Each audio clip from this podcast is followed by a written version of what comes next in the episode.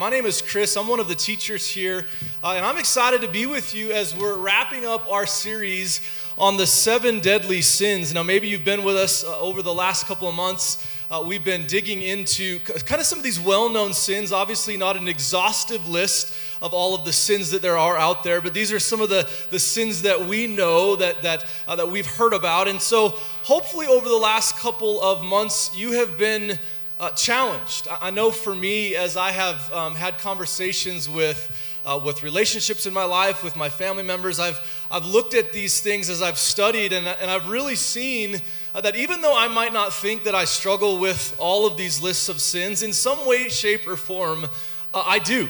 And so I hope that over the last couple of weeks um, or, and, and months, as you've been kind of talking about this and as we've been digging in, that you have seen that uh, that, that this is an opportunity for us to grow. You know, I believe with all of my heart that, that the Word of God is living and it's active, and as we dig into it, it's useful in our lives. And so, hopefully, as we've talked about some of these things and we've seen what God's Word has to say about these sins, that, this, that the, the Word of God has transformed your life. I know that it has mine. And I also hope that uh, you haven't been coming to the service and felt uh, judged or condemned or you know super shameful about what it is that you have been struggling with. Maybe it's some of these sins in your life. Uh, because the bible is very clear that every single one of us falls short of the glory of god. That's every single one of us. But god doesn't leave us there. He makes a way for us to be in relationship with him. And so he doesn't want us stuck in the shame of our sin. He doesn't want us stuck in, in, in, the feelings of desperation and despair. No, He wants to change us from the inside out. And so, hopefully, over the last, again, couple months, that's been the heart, and that's, that you've seen that that's our heart, and it's the heart of God.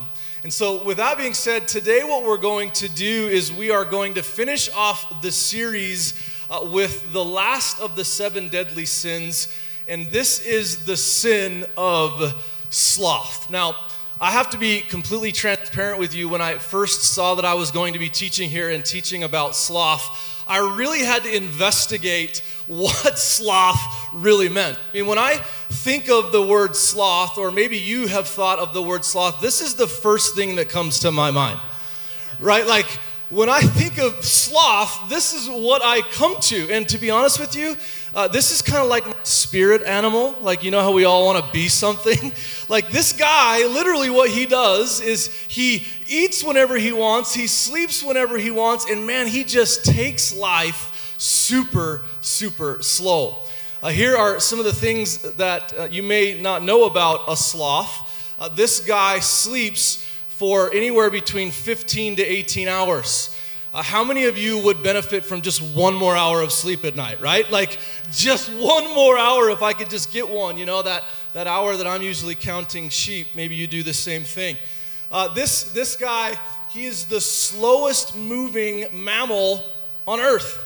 Like he just takes his time. How many of you have young kids and, and man, everything just seems like life is on the run? Like you just wish you could slow down a little bit, right? Like just kind of slow down and enjoy life. Uh, he's so slow that as he kind of travels through things, he, he's known to get like algae on his fur. And he's so lazy that he will lick the algae off of his fur for nutrition. I mean, that, that epitomizes laziness, right? Like, Think of all of the things that this guy does. But, you know, when we come to this idea of sloth, you might have had the same question that I have. Like, is sloth really a sin?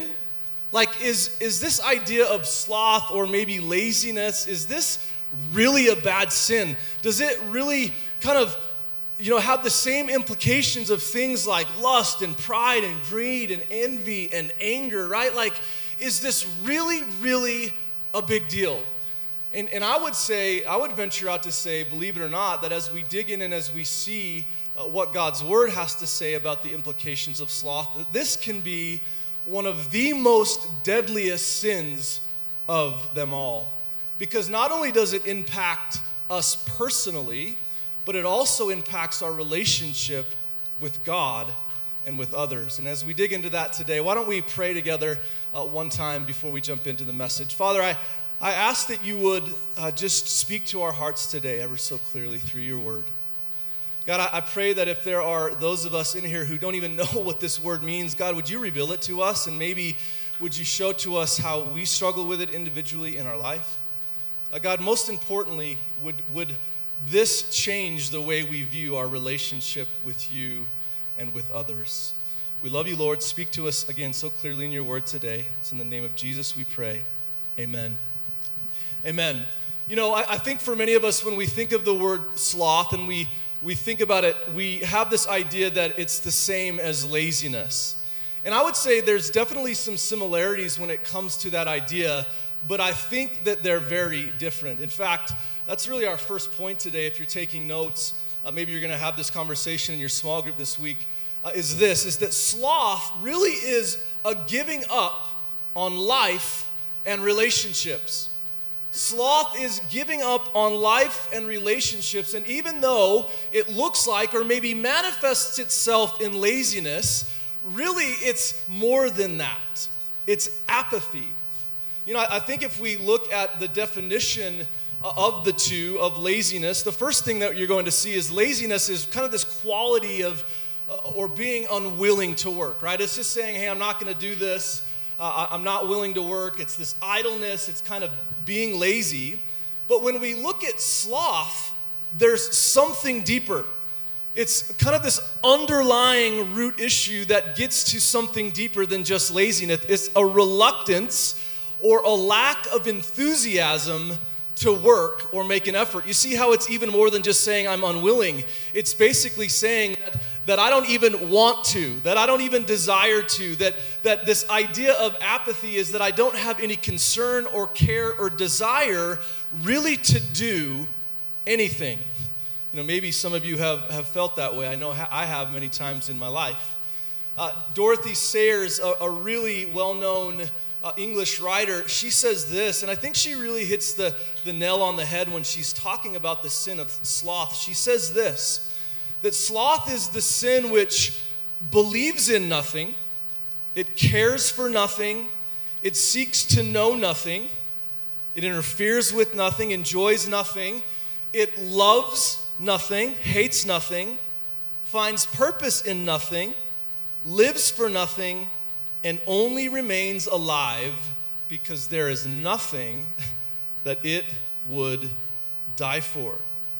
You see, I, I, think it's important for us to understand the difference between laziness and sloth. You see, sloth is uh, kind of this self absorption, this apathetic way of saying that nothing really matters. That, that I'm just to kind of idly coast by in life that I'm not going to engage in anything, that I'm just going to, you know, kind of just go about doing life. Relationships don't matter, life doesn't matter. Uh, it's just kind of this really, this, this way of just going about doing anything that really, truly has meaning, right? There's no reason to exert energy if nothing really matters. You know, it's, it's so much easier to just kind of coast by. And I think about this in you know, a lot of things that we do in our life. I think about relationships, right? Like, it's so much easier to just be surface in relationship than to really have deep, intentional relationship. It's so in, easy sometimes just to have very surface conversation than really invest and, and value time with people that are important to us. Maybe it's spouse or our kids or whatever. We don't take action in the things that really matter in life. You know, so what does this what does this look like for us in real life? You know, again, maybe it's it's just the unwillingness not to really invest deeply into relationships. Yesterday, my my daughter and I we went on a, a daddy-daughter date. I, have been trying to kind of be a little bit more intentional with with my daughter, and uh, we decided to go to this movie called Encanto. Uh, it's like a musical. It's kind of this girly little thing. I was really reluctant to go at first. I'm going to be transparent with you. But we did, and, and we had a blast. It was awesome. I got to spend some time with her. We had lunch together, and then we went to this movie. And, and, and here's what's so sad I watched this, this uh, young man come in with his daughter. She was probably my daughter's age, about nine years old. They came into the movie late. Uh, he had these kind of noise canceling headphones over his ears. And five minutes into the movie, I kid you not, he was asleep. And, I, literally watched throughout the movie, he's sitting right next to us as this young girl is looking at her father as he's sleeping during the movie.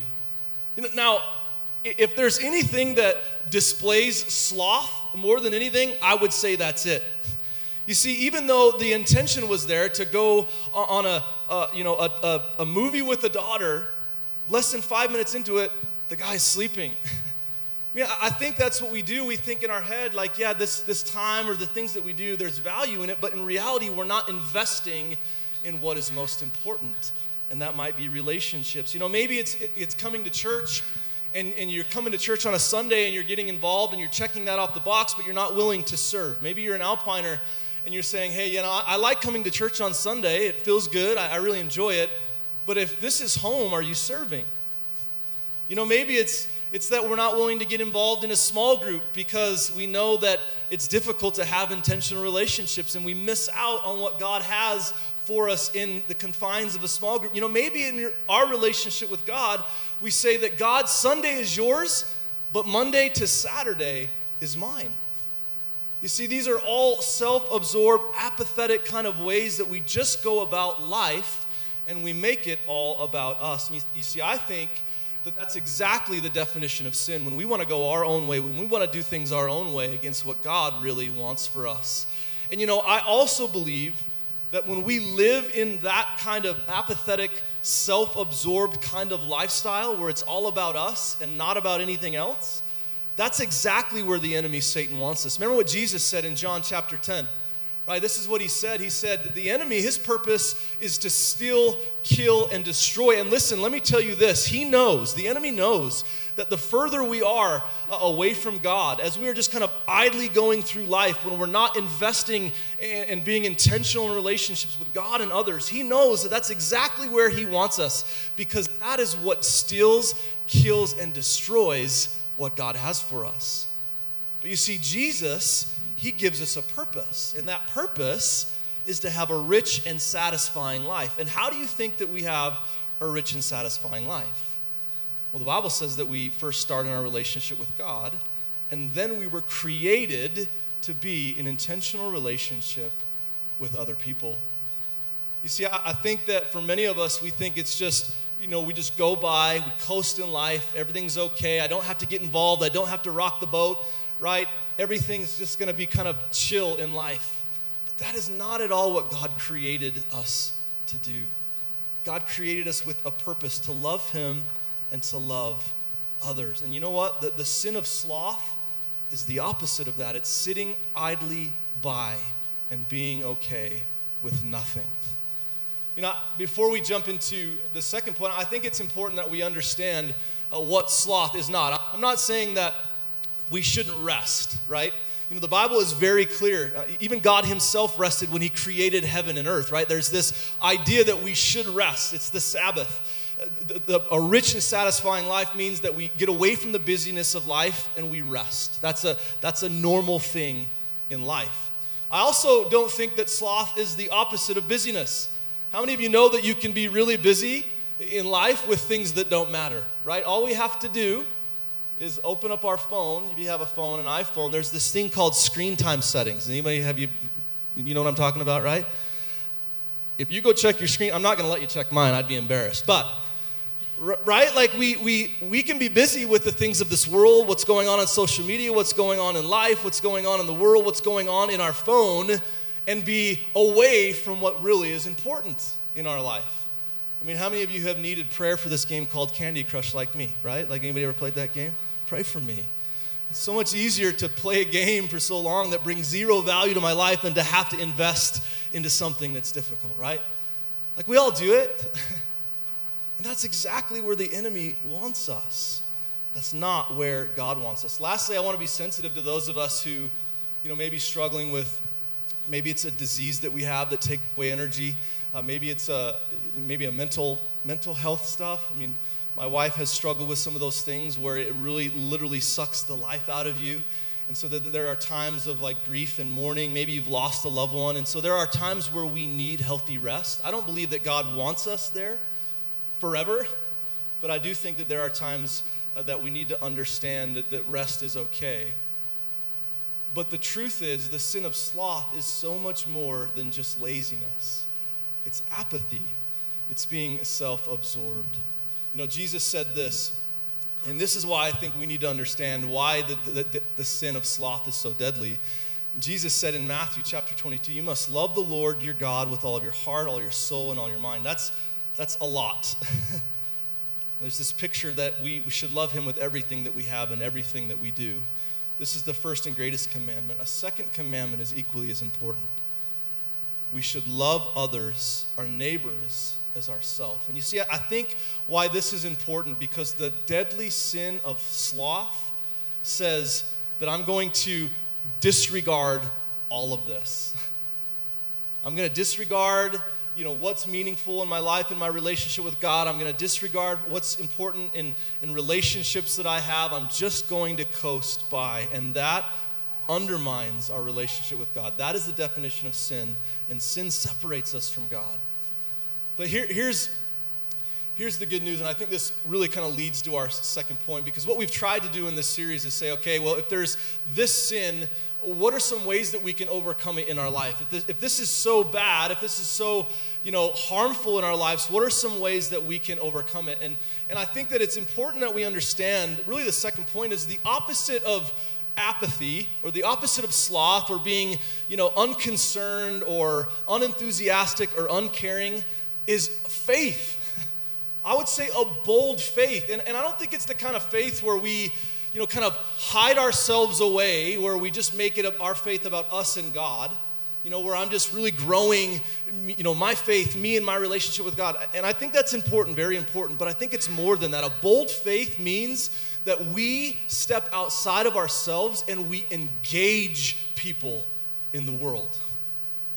You see, the opposite of being self absorbed, the opposite of apathy is saying that I am going to have bold faith, a faith that says that I'm going to dare to make a difference, not only in my life or in my family life, but those around me, in my sphere of influence. That my faith is so important that it makes an impact on those who are in my life, to engage people with the message and the hope of God's word, God's truth, the gospel message that He wants to be in relationship with His people. You know, I, I, thought about this as I've prepared in this message. Like, what are the things that I am most passionate about life? And I want to ask you that question as we think this through.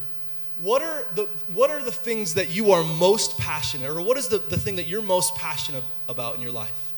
You know, I, I think for many of us, there are so many things that we can be passionate about. I mean, for me, I love sports. I'm a sports fanatic. I love sports. I love football. Like, football is the best thing ever. Um, I love the Atlanta Falcons. You can continue to pray for me over and over and over again. But, but I just love sports, right? And we get so invested, and I love football, and I love, you know, going home and watching football on Sunday. There's just something about it. I, I love and am passionate about hobbies. I, I love to play golf. I'm terrible at it, but I love to play it, right? And I spend a lot of time investing in playing golf because I really, truly care about it. You know, I'm, I'm, passionate about my family. I'm passionate about my kids and what makes them tick and, and what makes them happy and, and what they love to do. Those things I'm very passionate about. You know, I think that there are ways that we are passionate about sinful habits in our life, aren't we? We'll put a lot of attention to the things that we, we know make us feel good. But, but here's, here's something that has really, really hit home to me as, I, as I've been preparing and thinking about sloth in my life. Why is it?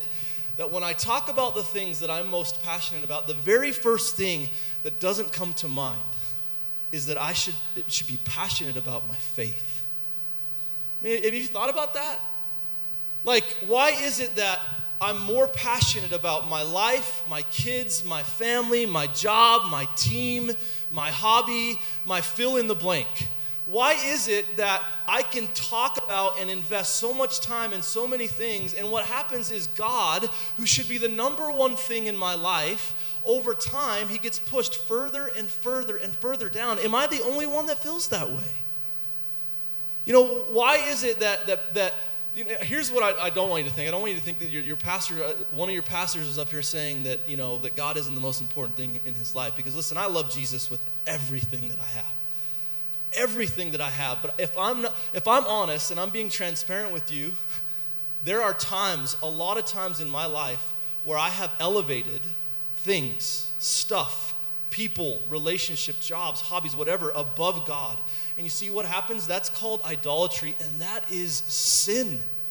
And that's exactly where the enemy wants us. And you see, I, I think what we need to understand is that if God is number one in our life, it impacts everything about us. It impacts the way we view our time.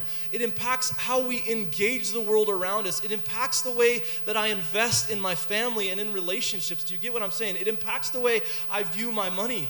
You see, if God is number one in my life and I, I live this life out in bold faith, it begins to, to reach the world around me. And so I move away from my self apathetic way of life and say, God, you're number one.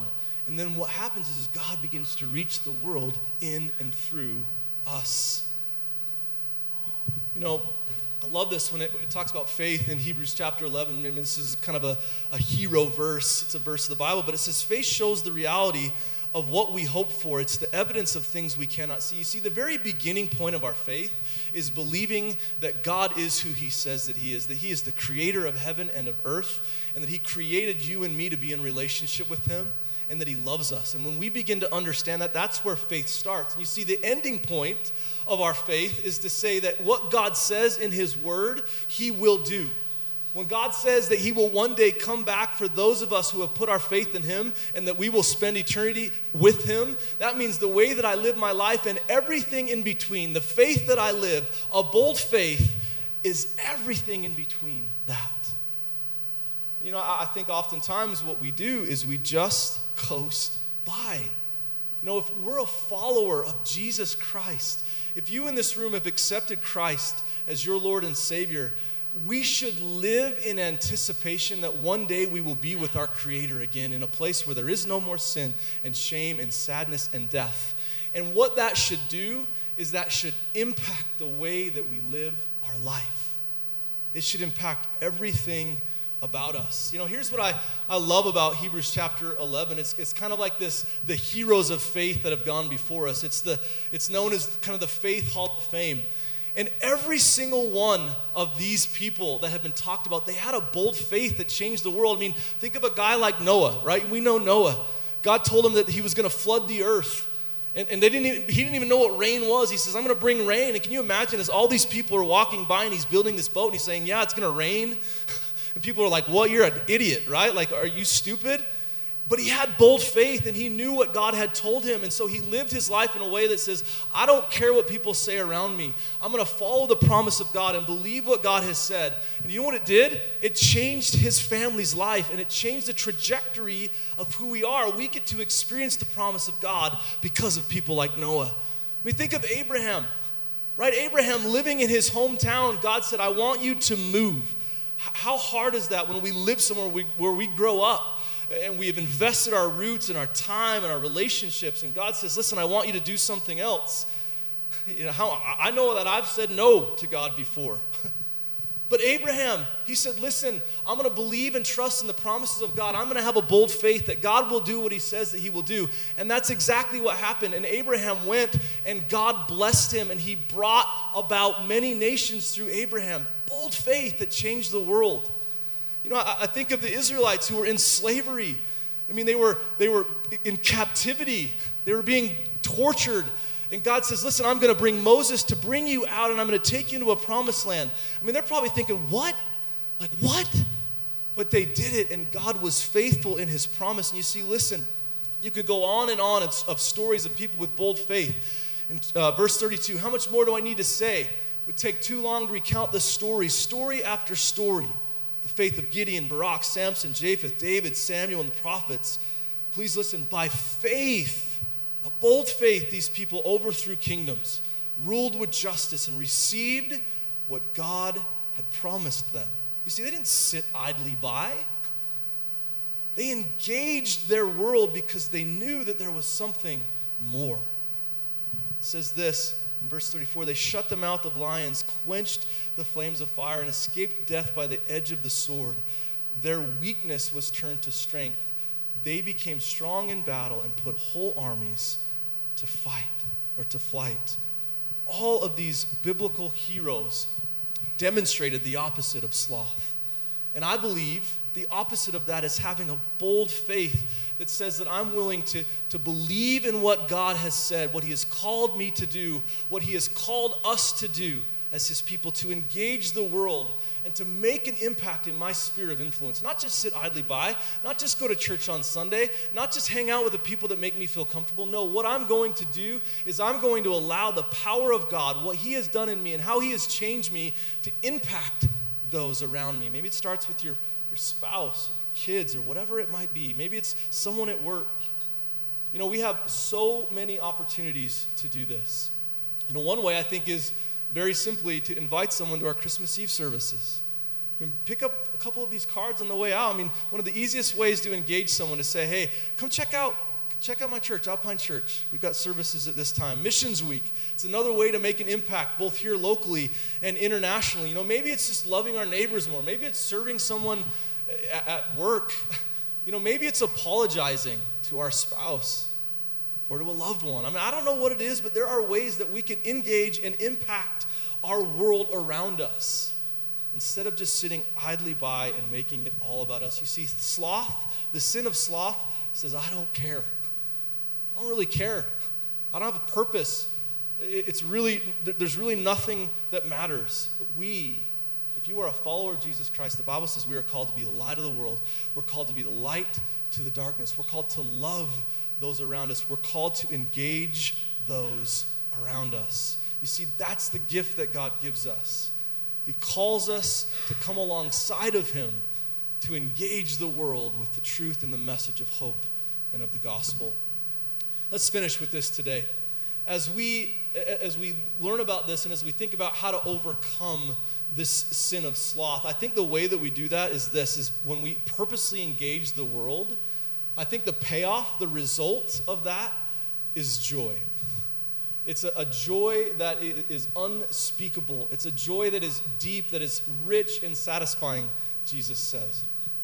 You know, I think about in my life all of the times where I've thought that if I, you know, was just if I just didn't do anything, if I just took a day off, or if I was lazier, or if I just didn't engage, you know, when I thought that that is what would bring me hope or bring me happiness or bring me rest or whatever it might be, I've found that those are the times where it's most draining. And do you know why that is? Is because every single one of us in this room, young and old, we were created for a purpose. We were created for a purpose to love God and to point other people to Him. That's every single one of us in here, regardless of your age, regardless of your profession, regardless of who you are. Every single one of us are called to love God and to evangelize, to give people the hope of the world, which is a relationship with Jesus Christ. If you are a follower of Him in this room, you are called to do that. In your schools, young person, you're called to do that in, in your workplace. We're called to do that in our sphere of influence with those around us. That is what we are called to do. And if, if you read on in, in uh, Hebrews in chapter 12, I, I love this. It's almost the antidote to sloth. It says in verse 1 Therefore, since we are surrounded by such a huge crowd of witnesses to the life of faith, let us strip off every weight that slows us down, especially the sin that so easily trips us up, and let us run with endurance the race that God has set before us. You know what, what I love about this? is this is saying that all of the heroes of faith who went before us, who demonstrated bold faith, they're watching us. They're watching us from afar and they're cheering us on to say, listen, you have a purpose, you have a vision, you have a mission. And then we have other people that are, that are watching us, the way we live our life, how we do things. And God is saying, listen, instead of being slothful and lazy and engaging in sin, strip those things away and get engaged in the mission that I have given you to run the race, the race of good, bold faith to make an impact. And you might be saying, well, how? Like, I've never done this before. Like, how do I start reading the Bible with my kids and my wife? How do I start praying when I've never done that with her before? How do I engage someone at work when I don't even know enough about Jesus? Like, how do I do this? Well, here's how we do it, we'll end with this. We do this by keeping our eyes on Jesus. there is nothing that we can do apart from Jesus. And so when we are fearful or we are in shame because of sin or, or, or, whatever it is, we can look to Jesus and say, Listen, Jesus, I believe that you have a plan for me. I believe that you love me. I believe that you want me to experience your joy and your hope. I believe in that. And when we do, the Bible says that He is the author and the perfecter of our faith. He initiates and perfects our faith. And here's how he does that. He doesn't just say, you know, just go and do this. No, he demonstrated it very clearly when he gave his life. It says, because of the joy awaiting him, he endured the cross, disregarding its shame. Think of all the hostility he endured from sinful people, then you won't become weary and give up. You see, Jesus, it brought him great joy when he gave his life for you and for me. He was murdered, but he did that because he knew of the joy that we would experience when we put our faith in him that our sin separates us from God, and He had a purpose and a plan, and that plan was to, to fix that sin problem. The Bible says that when we come to Jesus and we say, Listen, Jesus, I give you my life, my heart, my soul, my mind, the Bible says that we are made brand new, we are changed, and that brings us great joy. You know, I want to end with where we started in this series. The seven deadly sins, they're bad habits that destroy our ability to love God to love others, and to love our, ourselves. You see, sin separates us from God. It's us going our own way, and when we do that, we're separated. But Jesus loves us so much that He made a way so that we could be in relationship with Him again. The Bible says all we have to do is say, Jesus, I turn to you. I lay down my sin, my shame, I lay it all down at your feet. And God, I want to be made new. And the Bible says that He then takes residence in us and our eternity is secure. The Bible says we will be saved. See, the way we overcome all of these things is to put our faith in Jesus Christ. And so, wherever you're at in your journey, maybe you just need to change your priorities a little bit. Maybe you need to give your life to Christ. Wherever you are, we want to help you take the next step in that journey. We'll have pastors and leaders up here after the service. Let's pray together. Father, man, I, I just I think of this and, and this sin, this idea of sloth. God, and I think many of us just pass, pass it right by. And I think that's exactly what the enemy wants for us. But God, I, I just pray that you would show us the importance that you have gifted us and that you have called us for a purpose, and that is to point people to you, that we would not take it lightly. That God, instead of just going by in life day by day, God, would we engage the world around us? Would we make an effort to show the love of Christ to those in our life, to those who need it, Lord Jesus.